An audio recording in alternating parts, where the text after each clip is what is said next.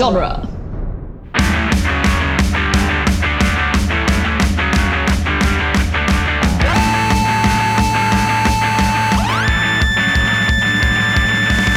What up, nerds, and welcome to Tales from the Show Box, a once weekly Wednesday podcast where we talk about comic books. My name is Adam, and I am here with the other voices on this show, Sean Petit Yo.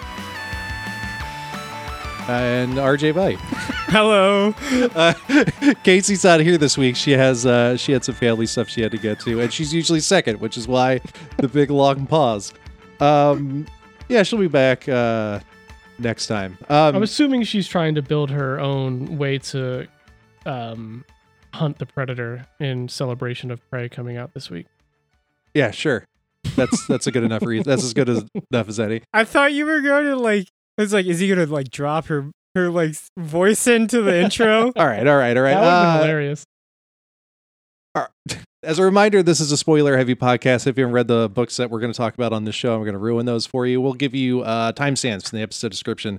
So you can skip anything that you might need to skip. Our top story this week is Animal Man, volumes one and two by Jeff Lemire, Travel Foreman, Steve Pugh, Timothy Green the second, Alberto Ponticelli, and Lovern Kindzierski. It's a lot- That's a lot of people. That's got to be the most so far. Yeah, there's a bunch. There's like the annuals and stuff in these volumes, so we had to make sure Yeah. we get everyone. The first two, Foreman and Pugh, are the main guys doing doing the art. Word. Yeah. We're here. So yeah, so so so Casey's not here. Uh she'll be back. We're I think we're we're taking next week off also. So Yeah, life is finding a way to fuck up our podcast schedule. it happens. it- we're doing so well. We got we had the entire schedule down last season and you know, it's the summer. Things happen. Yeah. People got to go places. Yeah, you got to get fucking sand in your comic, you know. I do have to get sand in my comics. Going going to the beach, going to ruin some comics. What a great what a great plan. It's yeah, I'm looking forward to it. Sounds relaxing. I don't know why I always forget about the Sand comics until Until Yeah, it gets brought up. It is the anniversary of that joke. We have to celebrate. Yeah. Yep. Exactly. So, uh, how is everybody? How are y'all? You know, chilling, get through the week. I fucking read a bunch, a whole bunch of Animal Man. We'll talk about that later. Inspired me to read more New Fifty Two comics because it ties in with the Swamp Thing, and it's uh, I read that too. It's really good. Doing doing too much research now for the show. I know, just reading Omnibuy Yeah. after Omnibuy. It, it's it's funny. Finally, we, not we, the only one. we changed around the format of the show to to try to kind of make it easier on us so that the our schedule will be more predictable, and it ended up giving us so much more shit to read. but in a good way. Yeah, I like it's just it's so much comics, and then I always leave it to the like the very last minute, and then I'm I'm locked in a room with comics. And I got to Yeah. read a bunch of comics. Mhm. That's like your move, though. Yeah. You should just start telling you to record a day early, and you'll be re- you'll be you'll be ready to go every time. Honestly, like if my school teachers just all told me that everything was due a week earlier than everybody else, I would have been fine in school. Mm. I like how it's up to them for you to be on time. That's the way it is. It's up to everybody else. That's how procrastination works. exactly. Yeah. But no, it's been a week. It's been a regular week. We're back here talking about comics again. So you know, it's always fun. It's been a slow week for me. I don't really have much going on. Yeah, same. Well, let's just fucking get into it. The only Let's thing I in. actually did relates to our first comic, uh, Predator number one by Ed Brisson, Kev Walker, and Frank D'Armata. Um, this is a this is a comic about uh Predator, the Predator. If you guys were The- wondering, well, this is about a predator. it's about a predator. Sure, that's a good point. Edward J. Predator. Yeah. Um, this is Edward J. Predator Jr. eh? This one's got a little bit of a little twist. So we we start off in the year 2056. We see some predators fucking fighting, and one of them dies because duh. Um, and eventually we get the unmasking of the person, and uh, they take their predator mask off, and it appears to be a human woman. It is not, in fact, a predator. It is not a predator. Um, and through the twists and turns, we find out that this woman lived on this planet. Um, was like recently colonized by humans, and uh, a predator killed her whole family. Um, And she She is- escaped with the ship.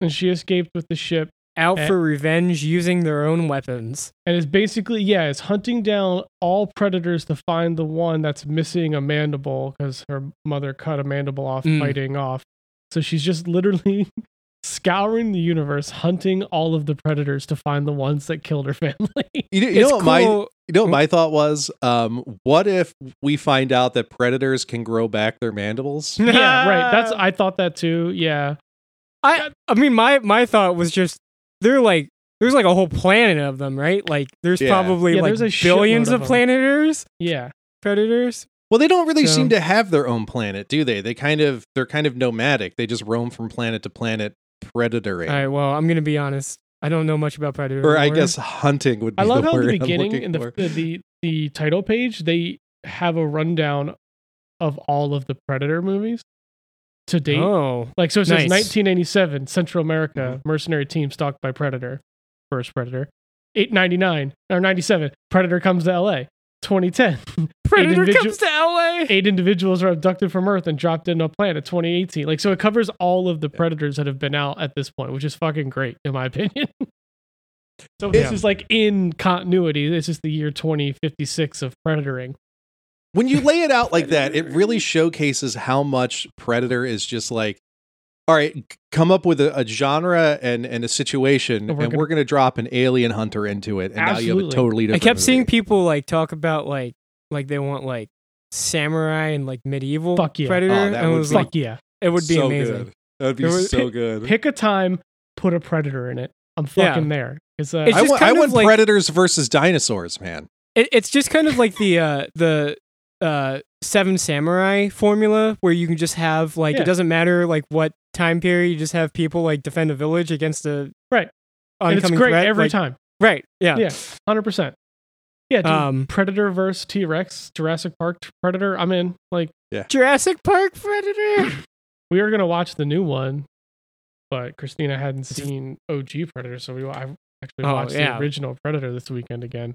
well the new one is very good so c- oh yeah, we're gonna work up to it. But yeah, this this comic felt like watching original Predator, and it was fucking great. well it's a it's a shame this book has this book has been delayed for like two years because the Oh, wow. um well because marvel picked up the rights from dark horse for alien and predator and the alien books came out and then i think the original copyright holders of the of the predator franchise was like no we we want some money we, we, we want like I, I don't know exactly i don't know exactly what happened Money, But it- please. but it it delayed this book for this long. But I'm glad that Marvel was able to put this out because it it's really it's a strong start. yeah, I like. I, this. was immediately hooked. Um, like it tails all this time for as far as Revenge Story. Yeah, but I'm I'm in. It was Yeah. fucking great. Yeah. And like there's uh we were talking a little bit like there's lots of nods to like the franchise as a whole, like s- the trophies of all the Predator mess and stuff. So like you see a lot of like it's definitely pulling from all of that Predator lore, which is funny because like watching the original Predator on this this weekend, it's like there is no lore. right. That movie you Right. get you only have questions. I mean that's there are no answers. Honestly, you could drop in right on Prey and be fine. Like you don't need to see. Well, yeah, there- there's technically that would be chronological order, wouldn't it? Exactly like there's there's no connectivity. There's no I love that. continuity. I mean that's it's how a lot of the these franchises were right. They were just like one film that was so popular that pe- that fans just kind of made a a community around it and Yeah. then just Almost demanded that there be lore. Uh, we were just watching um the next Karate Kid because Rachel had to be a, was a guest star on Karate Kid Minute, and they're doing Oh, uh the next Karate Kid. oh wow. And what and the next Karate Kid has no connectivity to the first three. There's no the only person that that connects them is Miyagi. So you have this like Right. weird Miyagi verse where it's like they could have just kept doing that. He just keeps going from place to place and teaching a teenager karate. the next, next, next Karate Kid. just he's he's the predator in that situation. You t- Right. d- come up with any teen movie and throw a Mr. Miyagi in, and now the kid has to learn karate in two weeks. I just I had the a, idea. uh, I love it. I had a question that I actually, because like I don't know a terrible amount f- about Predator and Alien, but I was wondering like, was there any connection between them before Aliens vs Predator and the movie came out, or were they just two huge mega franchises that got so popular they just decided to? To have them combine fight. them. That feels the most accurate. yeah, I, don't think the connective sure. tissue there is money. Yeah. sure, like, I mean that's totally fine. I was just it's so interesting that they ended up like you know in the you know together. To me, it's the same thing with Godzilla versus Kong. You got two fucking giant, awesome fucking monsters. Let's make them Yeah. fucking fight, and then they'll be bros or not at the end. We'll we'll find out. I don't know. Yeah. Or you know they could go a whole Hollow Earth thing and do all what they did in that movie. Yeah, I love that. But I just like at the end, they're just like respect, and I was the it was pretty much the end of the movie. They fucking were they were boys by the end. So hopefully, maybe Predator and Alien are boys by the end, and they go on little space adventures. I, don't know. I don't how- think that's gonna happen. I sincerely doubt that. Uh, yeah. Oh shit. All right. Anyway, this is a fun comic. Great start to, and like if you like Predator, I think you'll I think you'll enjoy this. Like I think that's yeah. It's straightforward as it gets. It's like this is a this is what you're looking for in a Predator comic. And if you're thinking, I, I don't know if I can pick this up, I've never seen a Predator movie, that's not how Predator works. Don't Yeah, you're good. You get all the information you need for this version of the Predator in this comic. It's great. It's the most like bare bones like mission statement for an alien. I love They it. hunt stuff. Yeah, Yeah. perfect. He's a predator. Land on a planet and kill everything. they It's for got no good. cool. reason. They got Yeah. cool tech, and they fucking kill shit. Done. It's it's not like Star Trek where you have to spend like half the episode explaining what the alien race is about. Right? Yeah. The This is alien a- race kills shit. Done. Yeah. Here's a gun, go shoot everything. All right. Well, that um I don't I don't know a seg- I don't have a segue here. this is my comic book. Um My God damn it. So my pick for the week is Captain America: Sentinel of Liberty number three by Jackson Lanzing, Collin Kelly, Carmen Carnero, and Nolan Woodard. Woodard. Dude, what is he fighting in this thing? Oh man, Like a T Uh, two fucking thing going on. yeah, here. he's fighting um, uh, metal, All right, so the, it's a T Metal- one thousand. Got it. metal. Okay, uh, so I don't think, I don't think I've talked about this book. I think we Um, might have talked about the first issue. Yeah, we talked about We- the first issue. well, we talked about the issue that was the prequel to both. Ca- oh, like there's- the kickoff so- issue. yeah, so there's Yeah, yeah, that two. really that really wet issue. yeah, Remember there- wet? Oh, The- everyone was very sweaty. this one less so less sweaty.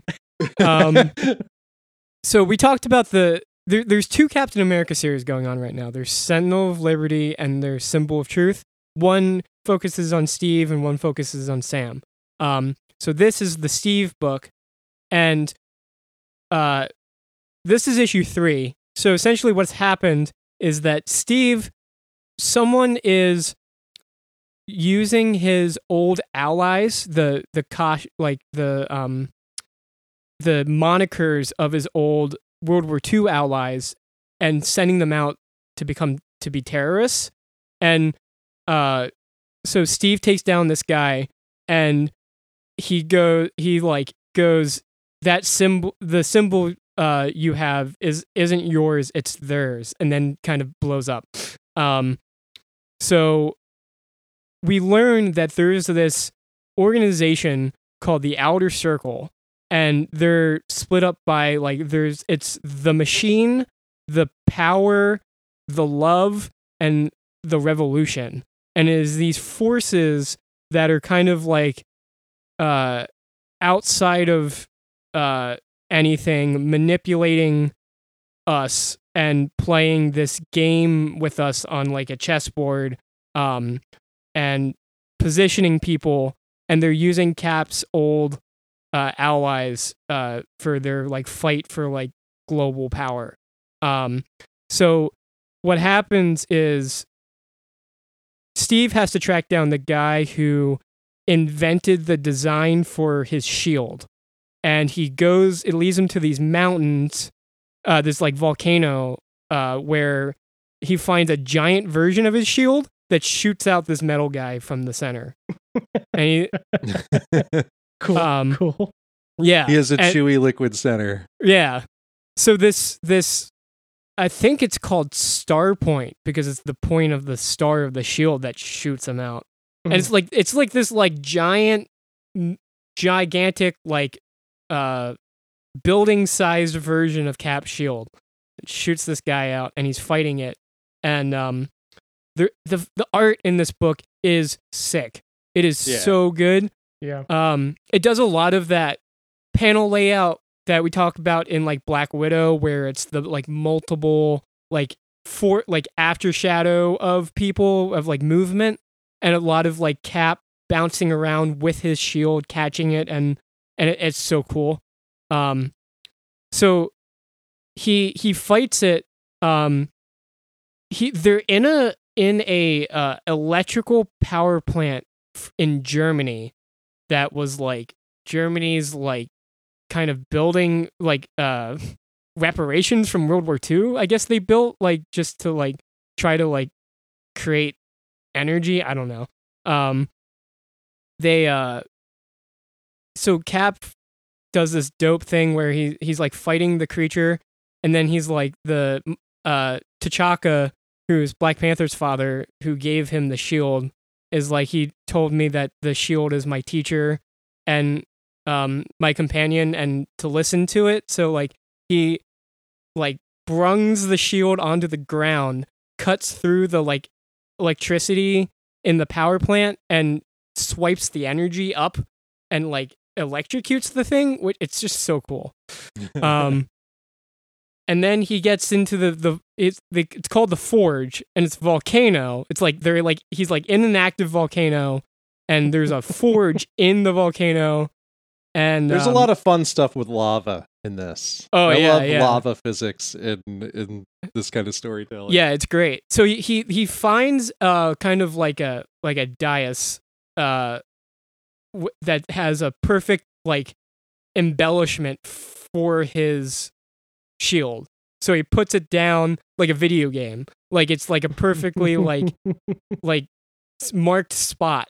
It's like put quest item here, and he like he puts the shield down, and this recording starts playing of the of the guy he was looking for, the the creator of the shield design, and he's like, uh, if you've if you hear this message, it means that you've completed your mission, uh, and so have I, and um, that the the shield you wear, uh, is actually their shield or their symbol. Um, and he talks about the outer circle, and he explains to them, he explains to Steve that he needs to stop the outer circle, and that he hopes that, uh, they like the outer circle wants, uh, Steve to be their super soldier, and he, and that he hopes that that won't happen, that Steve won't let that happen. Um, and that the shield, uh, you know, cap shield has like these three circles, and it's essentially the outer circle is like the leaders and then the two inner circles are like their subordinates and then the star in the middle of the shield is cap uh, or a super soldier like their their big like gun that they use to uh uh like you know take care of people um and then the machine shows up and kind of destroys the forge and cap has to has cap has to like get on his shield and like ride yeah. in the lava. Classic. Um, boat on lava. yeah. And then also, as this is happening, um, Bucky, when they took down the first guy, Bucky took the thing that kind of blew the dude's brain out. He like kind of like died in like a fiery explosion, and there was like this gem that was left over. Um, and uh, so Bucky took it, and then Bucky has his own conspiracy board with a star in it, and he's like checking. He's like filled in one point of the star, and he's like, "All right, one down, four to go." And then Cap hasn't heard from Bucky in three issues, so Bucky's doing his own thing. And in this issue, He's got his own Triforce to collect. Sounds like.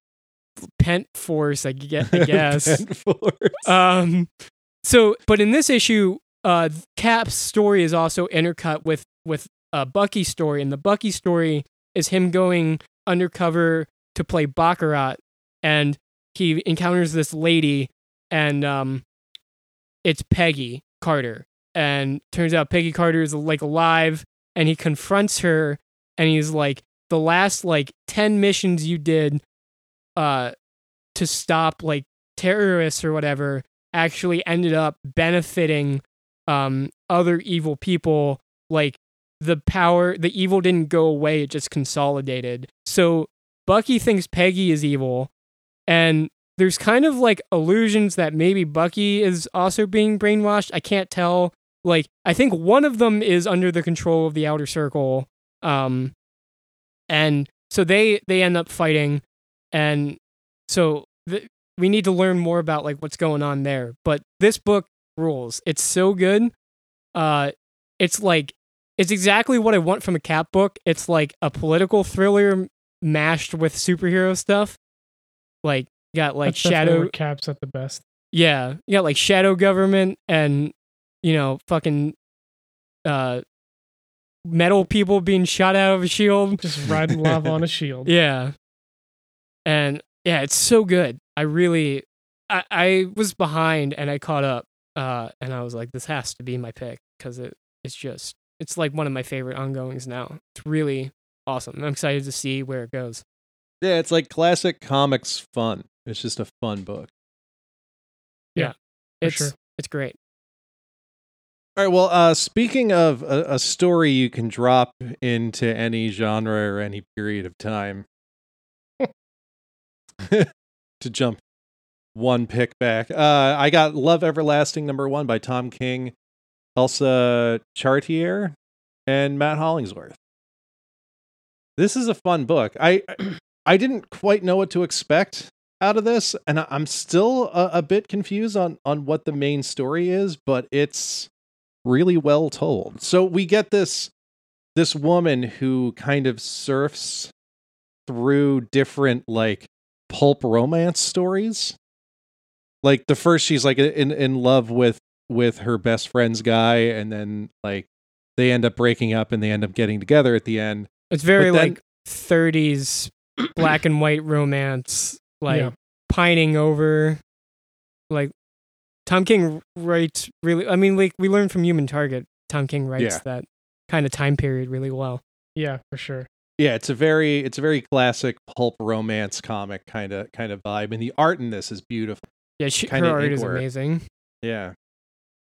But yeah, then the, the second one, like she she it's her falling in love with this like this musician that her dad doesn't approve of, and then her dad finds out that like he's the son of his boss, and then everything's like Everything's okay, fine. Yeah. everything's fine, and then like but like I, and then and then the, the the next one she's in like a western, and there's guys fighting over her, but like each time she has m- like fleeting memories of the last one. So like it, it's it feels like an anthology series, but it is the same woman, and she seems to be like quantum leaping around in these in these romance stories. Also, there's like narration, and she's kind of like fighting the narration. Like she's having Mhm. like a kind of like a, a battle, like uh, because sometimes when she talks to the the new love interest, the name of the old one will come up, and it's like I don't know who the fuck that is. Like stop Yeah, telling me. Yeah, my name isn't George. Yeah, Bro. right, right. it just gets suddenly like very like Twilight Zone. Like Well, yeah, there's the weird kind of you get the weirdness at the end of the western where this guy like tracks her down and says like I have a message for you. oh yeah, yep. For you I have a message for Joan Peterson and then he's like Joan Peterson says she would like you to know that love is everlasting. It's like, wait, what? Yeah, and then she gets killed, and then she comes to as a nurse in yet another love story. Yes, like I don't know what's going on, but uh it doesn't. It just feels like almost like a like Russian doll plus quantum leap situation. Yeah. yeah, a little, a little bit. Like I'm getting strong quantum leap vibes. like she's still her, but like she's like I don't know. She might be dying. It's not. I, I think she's dying, or something's happening to her, and she's hopping into different versions of herself. Very, very interesting. Yeah. I do So- love this artwork. It's it's so clean. It and it matches this the the time periods really well. Like we get these really great color palettes for each one. Oh yeah, I'm a huge fan of her art. She did that's- that November book with Fraction. Mm-hmm. Her art's amazing. Yeah, and it's great seeing these Substack comics come out on Image, so we can kind of get a flavor of what they've been working on. So it's it's Yeah, so we get it's cool to see that shit. actual comics of the digital version. Yeah, it's great. Yeah. All right, guys, it's Animal Man time. Fuck Again, yes. second week in a row. I I said last week, it, it- just totally naive me going, man, I'd hate to be any artist who had to who had to draw these scripts from uh from Grant Morrison, and then we get to the stuff that these poor artists had to draw in this Jeff Lemire story. yeah, I think the artists and We both thought things were- volumes, like they do such a good job of ramping up the awfulness. that if you is thought things were Cronenberg before, Yeah, It man, this real. this shit got so weird so quickly. So okay, so this is Animal Man Volume One, The Hunt. We basically just kind of get dropped in. This is New Fifty Two, so we're kind of just kind of restarting the character. So we're still here with Buddy Baker, um, and in this, you know, he's still an actor. Um, and he's kind of trying to make it. He started as a stuntman, with still, but he's also still out and about as Animal Man. So, um, and but there's also been this movement that's kind of centered around with him because he's still famous for a lot of the stuff that he's done. Like, like this is there almost it's almost picks up right where we kind of left off. Yeah, Uh, it really feels like that. it's great because it's- there's an issue that is just from the, not a whole issue, maybe uh like maybe half an issue of like that's just from the perspective of a film that he's in. Yeah. Yeah, the Ryan Darrenofsky film, which I thought was Yeah. funny. Yeah, yeah. And- yeah, it's it was so weird to see them do that like angle, like the the actor. Yeah, and it was great that like Lemire basically wrote an entire like pulpy movie inside Uh-huh, of everything yep. too. It's great. Um, so I do like how pick we up- zoom yeah, out and it's actually Cliff watching it on his phone. Yeah, Yep. I thought it was really well done. Yeah. Um, I think is right in the beginning he's doing this interview because he's just had this film and it's getting a ton of press and buzz and uh, it's doing really really well. This it's like a small budget indie uh film about like a kind of like a down and out superhero that's struggling to make his way. So like very relatable for Buddy. but he still has his family, right? So he's got uh you know his wife and two kids are still so we still have the family that we recognize. Um but very quickly we kind of find out it's a little bit different version because his daughter Maxine asks for a dog and um there's kind of like an uh, underpinning that there's something else going on but he's like oh, i can't have animals near me i'll like attach to them it'll mess up my power I thought that was a hilarious like just wait not to get a it's dog like what does yeah. that mean? Yeah. so right away we can't afford get- to have you serial killing all of these animals. all the Yeah. time. Oh no. So he gets called away to stop this guy who's at a hospital, and we see this is where we get our first introduction of this fucking art. The way uh, I didn't think Travel Foreman just does the first arc.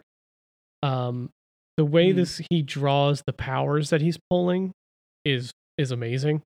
Um, because he almost adds in like um like the body morphing of the animal into it. Like the people aren't seeing that, but he's he's showing us that he takes like art. he takes like the physical characteristics of the animal as much as the the power. yeah, and it's really cool how it's done. Um, but he crushes this dude pretty quick, and then all of a sudden his eyes just start bleeding, and everyone's like, Totally. uh, Totally normal. You know. yeah, totally, totally normal. Whenever I use my animal powers, eyes bleed And- afterwards. yeah, I hate Then it when he- that I happens. hate I hate it when it happens. that he immediately has a nightmare of these fucking rot hunters coming after him. And uh, then we see Maxine playing in the backyard with a bunch of with a bunch of dead animals that have been brought to life. I- yeah, like just. Harryhausen skeleton animals. I love this around. scene because there's a panel where she's feeding a skeleton cat milk and it's like Yep, dripping yep. on. Yeah, And it's they- like pouring yell all over the for it. It's counter. great. Yeah, it's like her name was Mrs. Pickles, and I was like, oh my god, it's so Yeah. good. So this is where this iteration of the Animal Man kind of strays a little bit, and we'll kind of maybe instead of doing beat by beat, we'll kind of summarize this first volume. Um, effectively, um, well, first, Buddy just immediately starts bleeding, and there's just a map on his chest of It's like, a tree. of the, right? of the of a tree, and it's like it's Yeah. effectively the red. And Maxine's like, "Oh, look, it's the red," and they're like, "What the fuck are you talking about?" Wait, what? so we kind of find out through the twists and turns that Maxine has a deep connection to the red, just like uh her father. Yeah. And we kind of start seeing her powers manifest a little bit. So she's only four, but like this guy comes up and tries to like do something to Cliff, and he turns, she turns his hand into a chicken arm. Yeah. And he's like, Well, he was mean to Cliff. And they're like, Fucking turn it back, girl. Goddamn. Yeah, I don't know if you've ever met a four year old, but imagine a four year old with like omega power. mutant level powers Yeah. that can like really, yeah. It's the kid from. Horrible It's the baby from the Invincibles. Yeah, pretty much. yeah, right. Um, so yeah, this this whole story is basically okay. What's going on? It's it's and then the, Maxine and Buddy going to the the red, and this is where we get some like some of the craziest fucking pages coming up. Like this two spread page of him just getting like morphed and sucked into the red um the rot taking over the hippos at the zoo and just like exploding and like They've got like huge. fucking guards and shit. Oh, The hippos God, have like gross. bulbous, like they're like they have like tumors like more than half the size of them, like Yeah. bulging out. yeah, and then oh god, and then these dudes just full on like men in black take these dudes for fucking skin suits and are trying to hunt these guys. Um again, I don't want to like go past it. Like some of the art is so good, but it's so gross in some of the best ways. I just don't want to gloss over it. Like this one in the next issue where his face is just all completely morphed, but you can still see all the individual pieces of it and like how it was morphed. And it's just like, and Maxine's just like, fine. Like, oh, we're almost there, daddy. Don't worry about it. And he's like being shredded while going through it. It's fucking great. Then we meet the Parliament of Limbs, which is the council that is in charge of the red. And as we learn throughout, there's also the Parliament of Decay, which is what runs the rot, and the Parliament of Trees, uh, which, Mhm. if you're familiar with Swamp Thing, is the is the the run, people who run the green. And we kind of get the um we kind of get the four one one on what's going on here. Basically, the red is like, yo, um, buddy, you are basically a temporary avatar that we made. No, he's like we a bodyguard. He's like a bodyguard for Maxine, who's the true avatar of. She's. Gohan. Basically, yeah. That- I She's kept like- thinking that the whole fucking time. Yeah. yeah, hundred percent. She's she's Gohan like the she's the the the child that is like better stronger than Stronger than everyone, but doesn't Yeah. necessarily. Again, because they're a child, can't compose themselves enough when they need to. So Yeah. she's ba- she's basically the the an- she's animal swamp thing, in a way. Yeah, she's the avatar of the red. She has Yeah. complete control over the red the way um Swamp Thing does of the green. She's animal thing. Yeah, she calls herself Mm. Animal Girl because she just wants to be like her daddy, like which it. is adorable. Yeah. And, eh, yeah, and then they basically film it. It's like, look, the rot, which is one of the three elements, you know, in charge of decay and things like that. They are they've overstepped. They have a new avatar that we don't know of yet, and so they are they are trying to fu- they're coming after you and they are gonna they're gonna kill some motherfuckers so they get into it a little bit in in this book, but way more in Swamp Thing that yes the the red, the green, and the rot are essentially the the forces of nature, and it's like Yep. you know it's plants, animals, and then you know decay. But they're a cycle that all live in harmony because you can't have any of the others without without one. Um, so that and you know they all it all works. But when uh, Arcane became the avatar of the rot, he started amassing more power and upsetting the balance. So yeah, that kind of get that in the yeah we find that out in like the zero issue of Animal Man, but yeah they talk Right. about that a ton in Swamp Thing. Yeah, the obviously with Abigail and stuff. yeah it's, way more way more prominent that it's like the whole like no the rot isn't evil always it's just a for it's a part of nature Yeah, Like- certain people can make it evil. And I, I like that that cycle kind of thing like it's it's just kind of uh how how the world works uh but uh, They're kind of like overstepping. yeah the the power grabbing is, makes it interesting Yep. So we have these fucking rot monsters trying to kill everybody in the Baker family. Um inside the red. Again, just incredible body morphing and body horror depictions of the action of him like kind of turning into different animals and stuff. when he turns like- into like a gorilla is Yeah. like gets like the huge hands Yep. it's so really crazy fuck- looking. It's really cool. Yeah, the word we kept coming up with in the group chat was squelchy. Yeah, it's, all just- very it's- squelchy. It's, so like raw, the art and the the the transformations and stuff.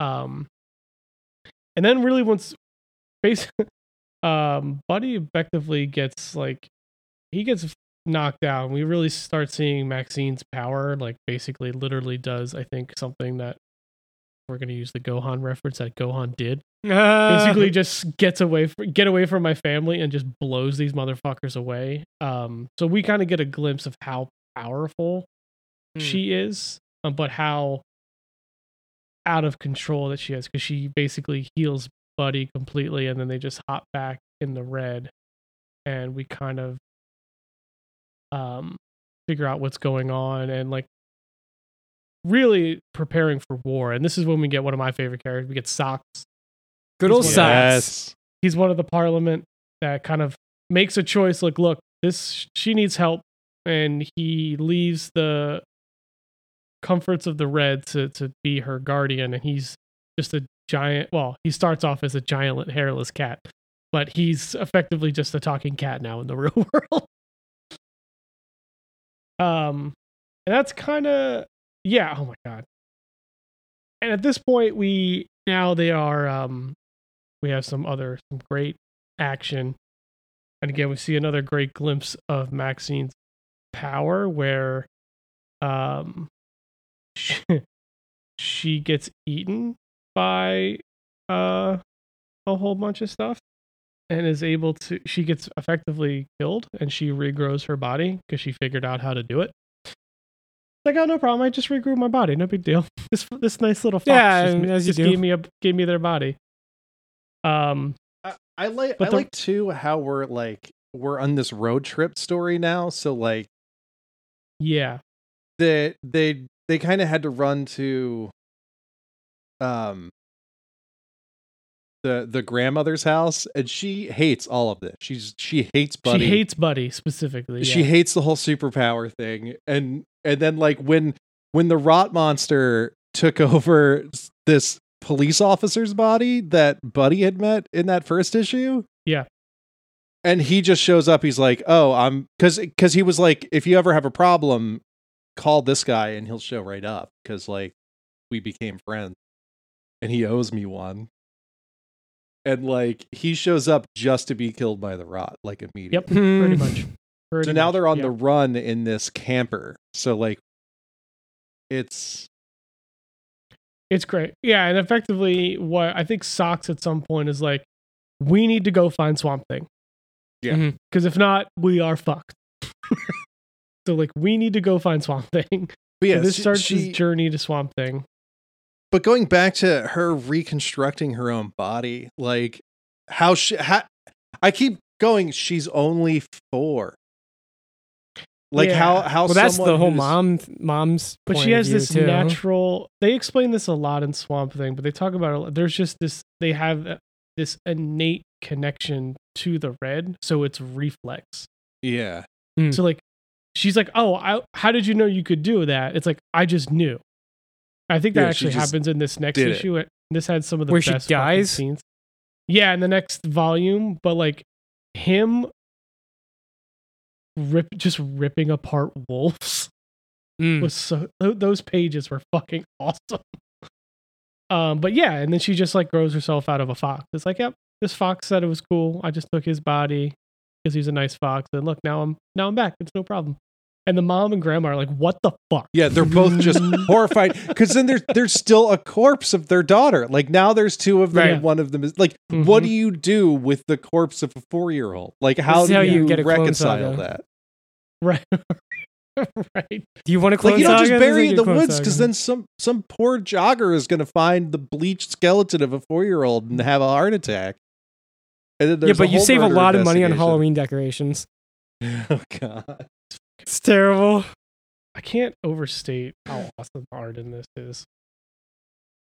So we switch artists to um, to Steve Pugh, who had done. I was reading the omnibus forward, who he was the artist on the Animal Man run uh, that Jeff Lemire first read. So I would imagine like getting him back to do this art has got to be a cool thing to work with the artist that kind of sparked your interest in a character. Yeah, he does such a great job of kind of carrying on what Travel Foreman set up with the vibe, keeping this this body horror uh, m- motif going. Um, there's also a great little moment that reminded me of the Morrison run where they're stopping for snacks at a gas station, and then this girl's wearing this evolve or die shirt, which is like the Animal Man mantra thing that's kind of come out. Oh, I I have that shirt. They sold that Nice. shirt. That's awesome. Yeah. it's a cool shirt. It's like Animal Man, like in the the tree of the red, Yeah. and it says "Evolve like or the- Die." It's almost like the cover of the first volume. It's great. But just yeah, all but all red, like all, All red, mono, yeah. monocolor. uh, I was like, I was I- like, that's that's my dad. and yeah, well, he's like, yeah, that's my dad. And they're like, no, it's not. And then Cliff just fucking rolls up, like, oh, we got to go. The Justice League needs us, and just flies away. Yep. he's like, that was awesome. He's like, I know. It was such a great moment. I really like this book because uh, Cliff is such a little shit, and like he was such a little shit in Morrison's run too.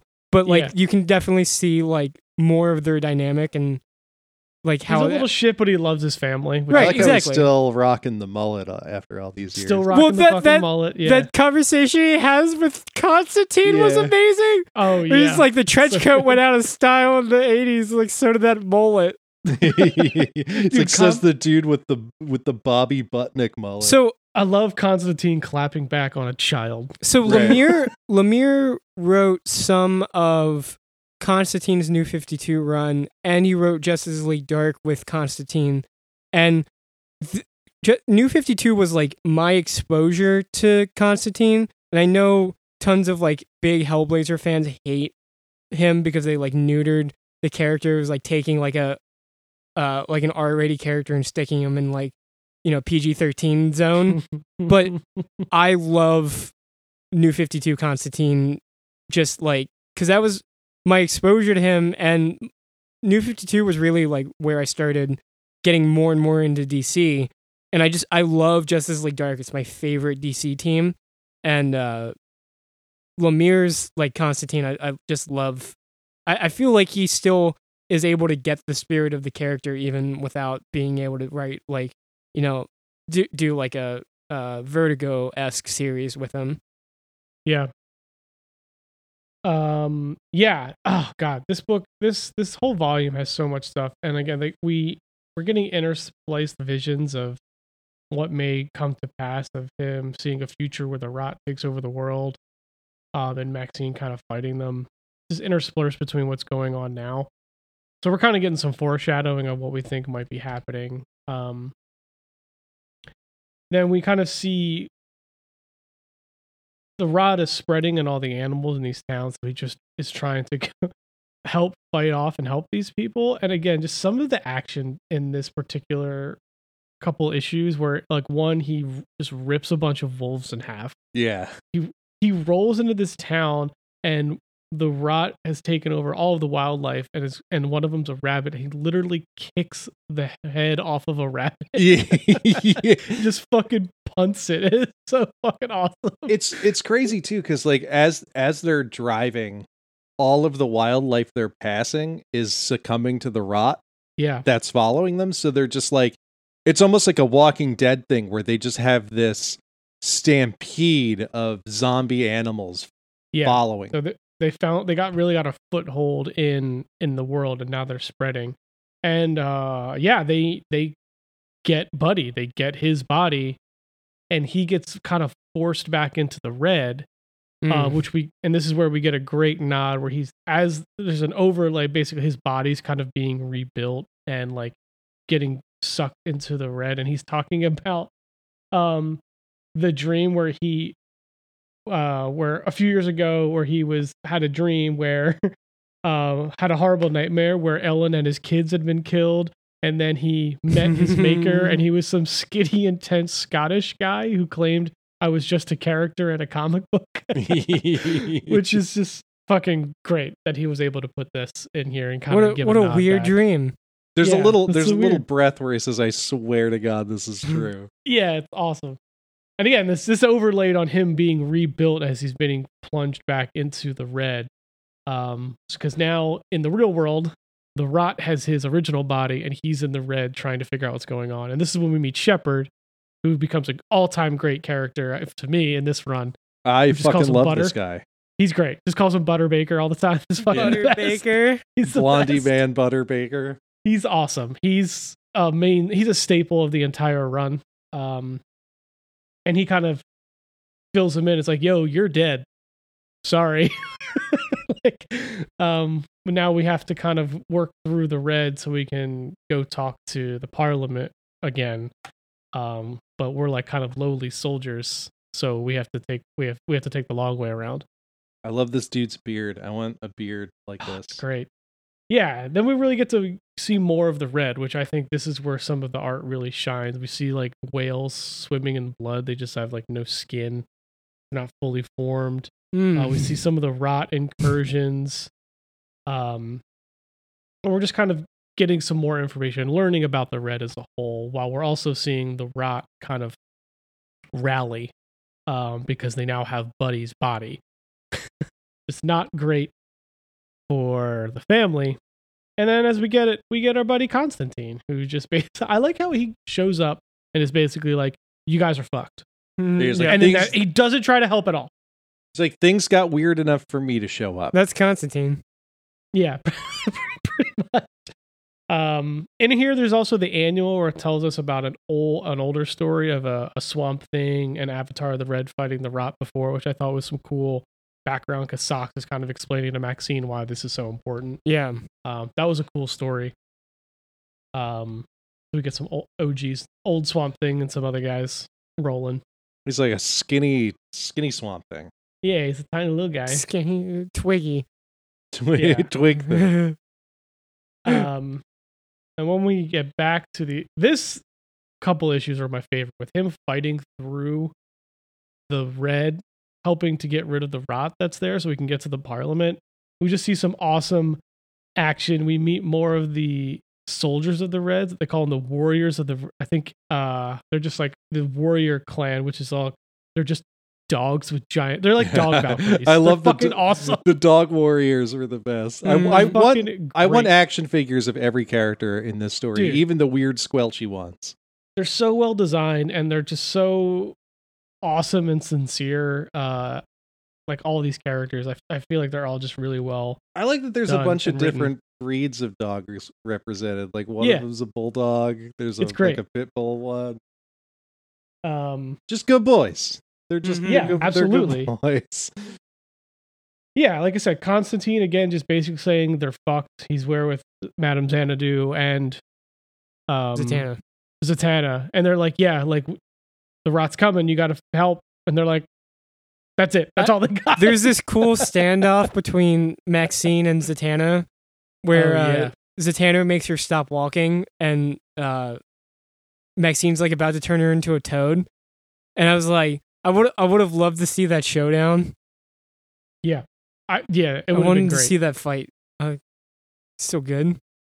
Um, yeah, and this is where kind of getting right up to the line. We're we're getting a lot of the family drama. Cliff has been like seduced by the body of his father that's now been controlled by the rot. It's so Buddy makes- creepy. It's so creepy. It's like dad, Um, but elongated, and it's like, Dad, are you okay? It's like, yeah, I'm totally fine. And it's just like he's like Yeah. growing, like and then and, and then the then mo- the mom, the does- grandmother, and uh and Maxine just like fuck off and leave leave Cliff behind. leave Cliff behind with his obsessed father's body. Like well, then Socks transforms into his like final form to kind of go fight. Nice. Um, to go fight it's not this uh to go fight this fucking thing uh to kind of track him he kind of like Shit. hulks up as a cat which is great what i loved in this issue Hulks is we up. kind of we get more nods back to the morrison stuff so basically we find out that obviously buddies we know what's going on he's been made and he's like look my body up there they're like your body up there has got someone in it. it Some dude So stole you- my body. yeah and they're like okay we'll make you a new one it's gonna fucking hurt and they bring back the yellow alien. and they bring back the yellow alien. So we find out they're basically the tailors of the red. They were created to design and tailor things for the red. And here is when they they tweak his powers a little bit. The the parliament decide to give him a stronger connection to the red. Uh, and also give him morphogenic powers as well. So this Meaning, is. Oh, sorry. no, go ahead. No, good. So this is Lemire turning Morrison's weird meta commentary on comic book origins in and then Mhm. making it comic booky again. It's awesome. Because it's like I think it's great. no, yeah, I, I love it too. But it's just funny because it's like Yeah, Yeah. It's the aliens in Morrison's run are like continuity fixers. They're like outside of comic book, like Yeah. normal space and like messing, manipulating things. And then Lemire just makes them uh Part of the like red. mystical. Yeah, yeah. Yeah. Like, it's which it's is kind of the same idea, but Right. like he's yeah he's cementing it in this uh, this rest of the world that's been created. Yeah, it's yeah. so great. It's- It- it's- great. it's one thing to just be like whatever never mind like to just retcon something but Yeah. to use it it to use the thing that Right. you're retconning in your retcon is is an extra layer yeah. of comic book they logic did exactly what they did in Morrison's run. Now we just know the why in theory. yeah Yeah. Um, and this we get an so now with his powers tweaked a little bit, he can actually he actually changes his body changes. Uh, so when he gets the power of flight, he grows wings and shit like that. So, which leads to some incredible art and fight scenes because then he confronts his old body that's trying to take Cliff, and he gets the power of a rhino and turns into a rhino and then a gorilla, kind of the same thing, and punch. Ah, God, the amount of heads kicked or punched off of bodies in this run is Mhm. unbelievable, and It's it's, great. so awesome. This page of him just punching his body apart is fucking incredible. it's so it's so good. this sound Um, effect too of this guy's head getting punched off is splunk Yeah, it's. Oh, God, I like that awesome. this this book came out after he had already started Sweet Tooth. So like I wonder if how much of like the same engine's running when you're writing both of these at the same time, right? yeah. right? That's a good point. um, and I think the last issue in this is like is is uh is like a zero. Well, there's two issues. There's like a zero issue, I think, which kind of gives us the the background of what's been going on, and we find out that the avatar of the rot is arcane, which is never good. No. Never Ever. a good idea. He's if you know anything about Swamp shit. Thing, it's never such a piece of shit. Um, yeah, and that's kind of like where we get left off. And as we were talking about a little bit, it kind of gets you right up to the edge because again, they're on the search for Swamp Thing, yeah and they don't find him yet. But the next big arc is Rot World, which is the huge crossover right. Uh, event with Swamp. Well, the last thing- it's it's so great. The last, last thing that happens in here is Cliff gets taken over by the rot. Right? Oh, he um yeah, he kind of like gets kind of passes out because he feels Arcane is coming. Yeah. Yeah. Yeah, I think he I think he Okay. I I- I'm not sure. It's not clear on this issue, but um yeah, he does get taken over by the rot. Uh yeah, and that leads right into the big Rot World event. Yeah, there's a Um, huge crossover between the two books. which was so cool because then you got you really you got Lemire and Snyder uh basically writing every DC co- character that they felt like throwing in. Yep. It didn't fucking matter. They they just kind of picked one. Like you had Ivy uh yeah. and Swamp Ivy is Thing. badass in Rot World. She's awesome in the Swamp Thing run and then the fucking um but you have like all the you have Steel, all the the Justice League, they're all Frankenstein. Right. It's great. It's a great event. yeah, I, I I might go back and read all of Rot World. It's really good. Well, Lemire was Um, writing Frankenstein too at this time. That's dude. I Yeah, it's like what what characters am I writing? Because I feel like Snyder was probably doing bat, some Batman at the time. That's- It's like, yeah, fuck it, let's put some Batman characters. I, That's a uh, hell of a toy box, man. yeah, for real. I'm so happy for Lemire. Just you know, I'm glad that he got like pretty much like carte blanche to do all the the indie series that he wants. But I miss him writing DC like full time. Like This is this is a reading through this. I read the whole omnibus over the week. Um, this is peak Lemire to me. His OG stuff, like his original, his creator owned stuff, is incredible always. Him, like you said, getting this type of sandbox, like you, you can Yep. really see how fucking good he is. Like Yeah. this, this book is. I don't know. It's talked about a lot, but like I started reading it because I, I think I read the Morrison run and like, oh, Lemire wrote a run. I'm like, oh, let me check that out. And like, this became one of my favorites very quickly. Uh, with a combination of the art and just like how he he writes this horror doom, but like the hero's gonna fight anyway story so fucking well. and then the art just kind of pulls you into it even more. It's just like this is the type of character I feel like he could write and he should write. I want to see him write more. well, it's crazy Well, too yeah. because uh, the new Fifty Two really hampered this book just finding any audience because the new Right. 52 as a whole is like struggled, right?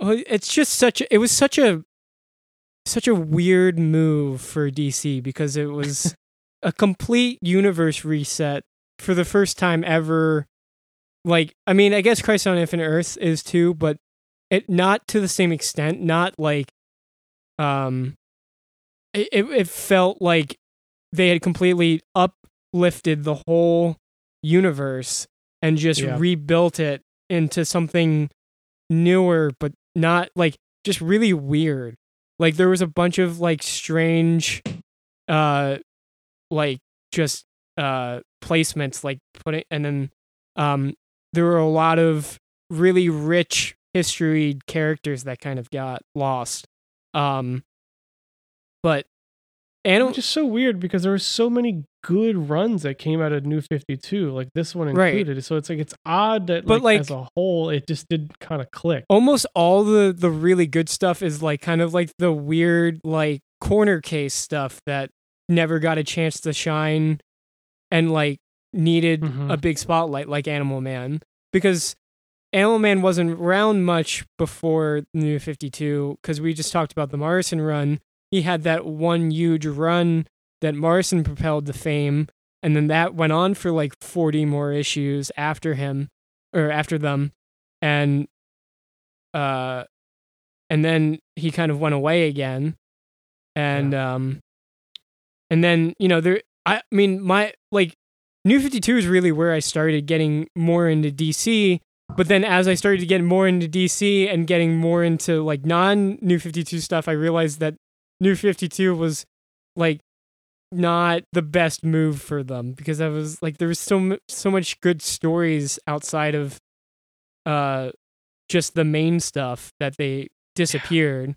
But the Yeah, there's so many dude, yeah. the the Yeah. like mystical dark like Justice League dark like um occult stuff that the New Fifty Two had was the best because you had Justice League Dark and Animal Man and Swamp Thing and I Vampire and like all of these like really small uh books that were you know written by someone that like was really passionate and they weren't trying Yeah. to tie into the like the new uh continuity that the new 52 was trying to pave and I just love that you can tell, like Lemire and Snyder. I think it's talked about in one of the books I've just been reading. Like they were like really close. They're like buddies. So when they both got on these books, they like Mm, wrote this stuff together. Like, and it yeah clearly shows like these book, this and Swamp Thing, complement each other so well. And like this, this whole red, green, rot trifecta, inject that story, all that into my into my Yeah. blood. It's like great. these stories are so fucking cool. They're so good and it's just like it's such a just talking about these universal forces that are being controlled by human avatars it It's- leads itself to some really good this is storytelling. why i'm it's so a good thankful- mythology. yeah. Yeah. This is why i'm thankful It's for great. ram because ram feels like the only writer that like wants to is able to bring these guys back. Like i don't yeah no one's really tapped into that since these kind of runs right? Like there hasn't been another really an animal man yeah i mean we There talked about big ram swamp thing we talked about ram swamp thing Yeah, and other it's, than Ram and it's Swamp Thing, yeah. incredible it is and and it's got the same kind of vibe. It reminds me of these these type this era, and even like Alan Moore Swamp Thing, like talking tapping into that extra force, the green stuff, like makes it.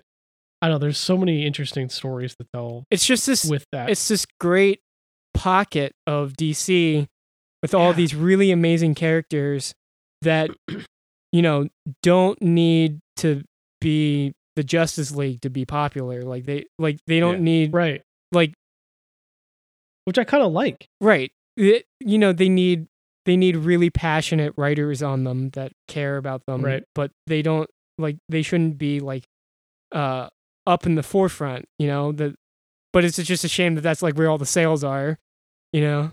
Right, yeah, and like it's, and I think at the time, like it's not like like Lemire was doing really well, but it's not like Jeff Lemire is the the name that we think of now, right? Like this is he's kind of this is one of his first big superhero books, I think if and he, he, fucking killed it. I think if he had kept writing at DC more, they probably would have put him in a same position as Snyder, where they he, just burn him out. where yeah, where he would probably get put on. Well, actually, I mean, actually, they they did kind of do that because they put him on Justice League United, and Mm. he probably was like, nope. that that book was that book was weird and didn't really do that well. So like you know, it's probably no one no, not that big of a uh, wonder why he probably wanted to just do his own stuff. Yeah, just like it's so, not everyone can write these big team books. Like you could tell, like you said, when when writers get a character that they're passionate about or really connect with at some point, you get an all time great. And I think Lemire with Animal Man is one of those. Like you could tell that he loves this character and really wanted to like, and he knew like like all right, Grant wrote the best one so far. That's tough shoes to fill, but I'm gonna do my best Yeah. and I think the combination of him just being great, obviously, and then working with Snyder and kind of creating this world in the new 52 with the red, the rot, and the green, like they created this amazing story. Uh, that, you know, you get th- 30, 40 issues of both and a crossover, and it's, it's really great. Um, and I, I'm kind of mad I missed it the first time around. 'Cause I feel like I probably would have got into some of these a lot sooner. New Fifty Two was a But- weird time. Yeah, I, I think the only thing from New Fifty Two I really read was like Batman, and Right. obviously, you know, that was pretty probably one of the better things that came out of New Fifty Two for the most part. Yeah, Um, and I think you know, missing Animal Man and Swamp Thing is easy, right? Because they're not huge characters, but they're probably at the top of the list of the best stuff that came out of New Fifty Two. yeah, yeah. Animal Man and like Justice League Dark are definitely my favorites. Yeah. Anytime we could talk about Jeff Lemire, we gotta do. Mm-hmm. Yeah, he's an He all deserves arounder. Like he can he can do it all. He can do the superhero really stuff. can. He can do the indie stuff. He can do the big things, the small things. anything yeah, you and this kind of really showed him flexing that I can really build this world, but it's not just mine, right? And writing for an artist that isn't him, right? Because he's up in this, I think up until this point, he was mainly a cartoonist. He drew everything himself, right? His Yeah. all it was all his stuff. So really seeing him draw, like write for another artist, has got to be a tough thing to do. But I feel like he really clicked with both the artists on this run, and you could. It, it reminds me of him and Sorrentino. Like those dudes have mind meld at Yeah. this point. Like they know what they're doing with each other, and I feel like this felt the same way. I love those books where you can tell that there's that connection between the writer and the artist. Like Mhm. there's such a good a good synergy, for lack of a better term.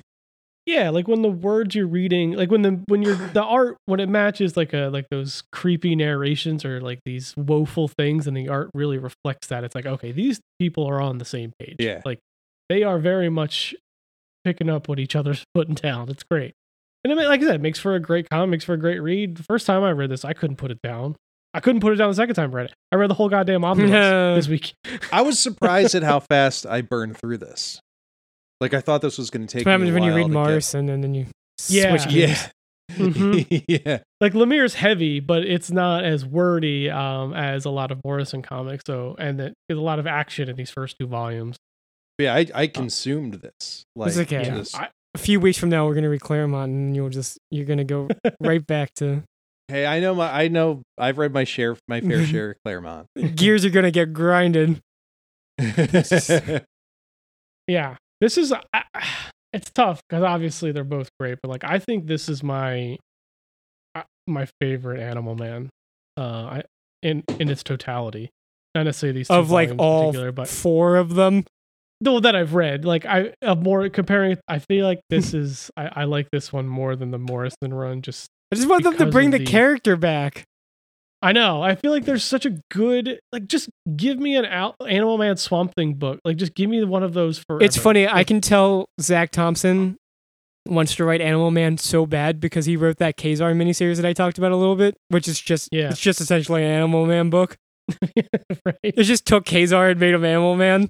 That's awesome. Th- this this series has been the first time I've ever read any Animal Man, and it has been. This is a fun one to think about and to talk about, because like yeah. it, it's it's a fun power set, and it's a fun power set to ask like those what if questions. Like you can Yeah, go on and on and on yeah. and on. And they even like evolve the power set a little bit. Too, Yeah. So it, it, they get the transformation so he can like change his size and things like that. And like that comes up um as you read read the series. So like yeah, it definitely there's a lot of cool stories to tell here. And like a lot of it and I even think they talk Lemire said this in the the forward on the omnibus, like sure, we're following Buddy, it's Animal Man, but like the most of this is about Maxine Hmm. Yeah. the daughter. It's mo- like, it's a book mostly about her journey, um, and being the avatar of the red, and it's um, a very cool like. So you kind of get two of them, right? You're getting these two avatars that are kind of working through and figuring out what they are and what they need to be, uh, throughout this whole arc, and it I, it really is a very awesome playground that Lemire created to play with these characters, and again. You give me some Swamp Thing on top of that, Yeah. and some arcane. Fuck yeah, dude. I would I would read Animal Girl. I would yeah, read that like book. I, I, I would read that book. Uh, I, I pretty much couldn't immediately. I like immediately needed to read the Swamp Thing counterpart to this. Uh, it's great, by the way. We should, I want to talk about that at some point. Well, I think Lemire ends up adding Buddy to his Justice League Dark run. I think. that might be a natural progression. I might have to check that out. Yeah. It's so good. I have to talk about it on Yeah. here at some point. Yeah, Get to the Forever Evil Blight where they're strapping wizards to wizard guns. fuck yeah. All in. I I'm in. love it. I'm I'm fucking in. Um, yeah, because I would just get some awesome character stuff. Like they have fun in this playground. We get Beast Boy at some point and his connection to the red and shit like that. And it's just Yeah, because like, I mean, that seems like a natural include. he's he's effectively Animal Man. Yeah. Like, right. he Animal Boy. thinks about it. Yeah, like that's almost the same exact power set. I I really liked um it's funny because Animal Man in the in like the '60s comics went by A Man for like 15 issues, and then there's the the cop in the very first issue of this run calls him A Man. Oh, Oh, yeah. I was wondering what that was all about. Yeah, there's some good nods to the old. I, I I really liked how he did that and incorporated the Morrison stuff uh so well um to make it really feel like this is the same character. It's not like a reboot. It's not just a brand new Animal Man. Like this is the same guy. All that was just a dream. Yeah. but yeah, great. Loved it. Can't recommend it enough, honestly. I really enjoyed uh, reading this again. All right. The Well, problem that- is, like, I think you've mentioned it, Adam. Like, reading this stuff, it's more reading, but it's also making me read, want to read more shit. yeah, it's a it's problem. it's. Uh, I'm I've been taking a ton of gateway drugs on this on this series so Yeah. far, it's funny. Um, I I keep I keep having to openly admit that I haven't read Sandman yet, because because of the new uh, Netflix series. Mhm. And I'm like, I'm not about to just watch this Netflix series. I don't want Netflix to be my introduction introduction to Sandman, but like, Apparently, this version is the closest you're going to get to the book without reading the book, though, well, that's cool. because Neil Gaiman pretty much wouldn't let them make it until it was close enough. Oh wow. Yeah, I was I read an article about it. He's like, yeah, no one could did it right before, but now they're doing it right. Nice. It's pretty cool. But but what I what I'm trying to say is like there there's sometimes there's that there's those books like we talked about last week, right? Like those books that everyone should read. It's almost Yeah. like we're in school and it's some sort of curriculum. and Sandman's been one of those Yeah. books for me that like I just keep not getting around to because I keep falling into other stuff that I re- really want to read. And I just keep pushing it further and further down my list. and that's another one that has it's like it's like it's completely contained right so like you're really investing to go in and start reading that whole universe of books right so like you start sandman it's like oh cool oh look now there's five trades of lucifer i want to read Yeah, right. and the rest of sandman i want to read and all the other fucking spin-offs I feel like that's why I ha- I've been kind of avoiding it is because I don't want to get sucked into it for six years. You should go even you should go even harder and just read like Shakespeare and like all the influences like uh, Narnia Beforehand. and like Oh, all yeah, the stuff sure. that is like inspired by it. Like it Let brings me let me get right on that. Because there's there's like a whole trade that's just him doing shakespeare plays. Yeah. and yeah, there, there's a whole bunch of. I mean, the whole thing is homages because it's all storytelling Yeah. and dreams and shit. So yeah, it is an investment. Like I thought, I read it and I was like, yo, I'm gonna check out Lucifer. Lucifer's fucking awesome. but Oh, but this is one of those things. Like I feel like I've been avoiding Animal Man for the same reason. Like now I'm getting sucked into the whole at the some whole point, lore of the red. At some point on this Yeah, show, we have to talk about Mike I did. Carey. Absolutely, yeah. I think Lucifer. I think I just got. I think I just added it to the list. We talk about his X Men. um, oh man, talk about his ex. He's great. Um, everything I've read by him, I've really liked. But yeah, I did. That's exactly what happened to me, Adam. I got completely sucked in. I'm like, oh, yeah, the red. Oh, cool. The green. Give me some fucking swamp thing. Yeah. pour it on. I cr- Just pour it Yeah. on. it's great. So, And the Rot's just like it would be. I want to be. The Rot could probably would have some cool stories if they like had not arcane. He's just the biggest dickhead on the planet. But like if they had like whatever their normal avatar would be, I'd be interested to see like what their whole deal would be. he's a great villain though. he is an incredible villain. he became the villain for two elemental forces of the planet. Yep. And and and fucking he, he put up a fight. Ah, it's great. Yeah.